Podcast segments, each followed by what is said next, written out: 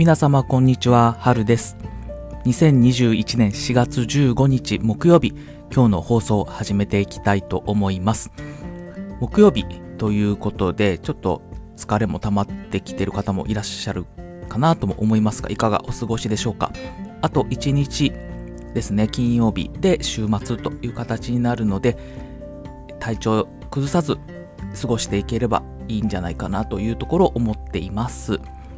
で、今日の、えーテーマなんですけれども、まあ、タイトルは、今の小学生はお釣りを知らないっていうことでお話をしようかなと思います。で、これ何かと言いますと、今私自分のツイートを伸ばそうと思って、バズツイートを、まあ、ちょっと調べていたんですね。で、その中で、まあ、ちょっと気になるツイートがありまして、えーそれをお話ししたいと思います。で、どういう方がツイートされているものかと言いますと、さよえさんという30代の小学校講師の方ですね。で、えー算数を教えてらっしゃるのかな？と思うんですけど、えーそこの時の、えーツイートです。で、2020年10月7日の投稿で、その投稿が、えっと、2.9万リツイートで8.1万件いいねを獲得している、もう非常にバズったえツイートになってます。で、概要欄にもその該当のツイートのリンク先貼らせていただくんですけど、今、えーその該当ツイート読ませていただきますね。2年算数、48円のガムと32円の飴を買います。100円出すとお釣りはいくら？ほとんどの子がわからなくて、親とお買い物行く？よくよく聞いたらお釣りの概念がない。ペイペイで払う。ピする。教科書も変わらなければいけない時代？いやいや、お釣りを知らないのはまずい？驚く私。こういうツイートでした。お釣りがわからない。何ですか？お釣りってっていう話なんですね。これはなかなかびっくりしました。確かにそうだよなと思って、今皆さん買い物するときって電子マネーですかね。それとも現金ですかね。もうだいぶ現金少なくなってきたんじゃないかなと思うんですね。特に若い世代になればなるほど電子マネーっていう普及が進んでいるかと思うんですけどまあこのツイートの通り2年生小学2年生だともうお釣り知らない子供がほとんどだということなんですよね。でそれ非常にびっくりしました。でまあ、今後そういう教科書も変わっていかないといけないんだよなと。そういう電子マネー前提で作っていかないといけないっていうところ、まあ、更新していかなきゃいけないと。常識は常にま変わっていきますんでね。今まで現金使っていたところから電子マネーになってるっていうところの常識も変わっていくので、まあ、それに合わせて教科教科書も変わっていかないといけないというところもあるんですけど、まあ、それと同時にちょっと私が思ったのが私今2歳の子供がいるんですけど、まあ、その子供に対してどういう金融教育をしていったらいいのかなっていうところですね。これでちょっと今悩んでます。で今おもちゃでその木でできたあのお金のおもちゃがあるんですよ。3coins で売ってたんですけどそれ買ってたんですけどそれで遊ばせてもあんま意味ないのかなって思ってきてしまってそもそも私とか妻も電子マネーで払っちゃってますし ID とかえっ、とスイカとかそんなんで払っちゃってますしそもそも木でできたその現金のおもちゃ1万円とか5000円とかって買い遊ばせても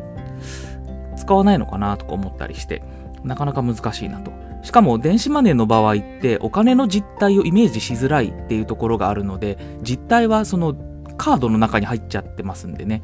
なかなか難しいと。でその算数教えてたそのところあの方によるとそのお釣りっていうのってその子供全然わからなくって逆にもらえらもらえるものなんかお買い物したらもらえるもんだと思ってたらしくってそれもそれでなかなか難しいなと。確かにその光景だけ見たらなんかお金もらってますもんね。何かもらってたりするので難しいなと。いうところもあったりするのでなかなかこの辺の教育が難しいなって思って特にこう解決策はまだ見えてないんですけどあの時代に合わせていかないといけないんだなっていうところを思いましたというとこです。で、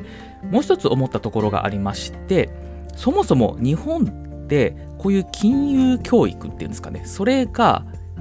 全くって言っていいことないっていうのが問題だなっていうとこも、あの、この、えー、ツイートを見て、え思ったところであります。で特に税金だとか、まあ、社会保障ですよね。そういうところだとか、あと投資ですよね。この前、あの、ニュースで、高校生に対して、え、投資信託だとか株の基本を教えるっていうのが、え、できるようになったっていうニュースもありましたけど、まあ、今になってそうなったくらいで私が学生の時今私34歳ですけれどもその時でも税金義務教育で習ったことないですし確定申告なんて習ったことないですし、まあ、そういうもので金融教育ないんですよね。で大人になってから学んでいかないといけないと。で基本的に教えてもらうのは親なんですよね。で親の世代私の親の世代って、まあ、今、えっと、定年60代とか70代とか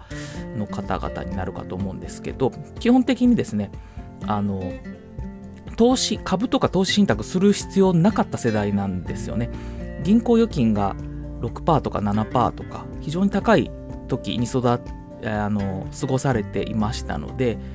お金は銀行に預けるものだとであと保険入っとけば大丈夫っていう世代だったのでそそういう世代から教わる金融教育って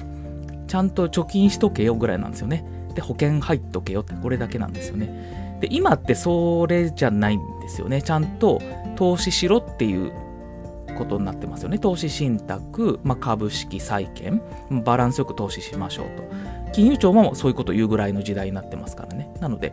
変わっていかないといけないんですよね。で、そこを全然国は教えてくれないと。まあ、意図的に教えてないんじゃないかって思うぐらい、あの全く教えないなと思ってるんですけど、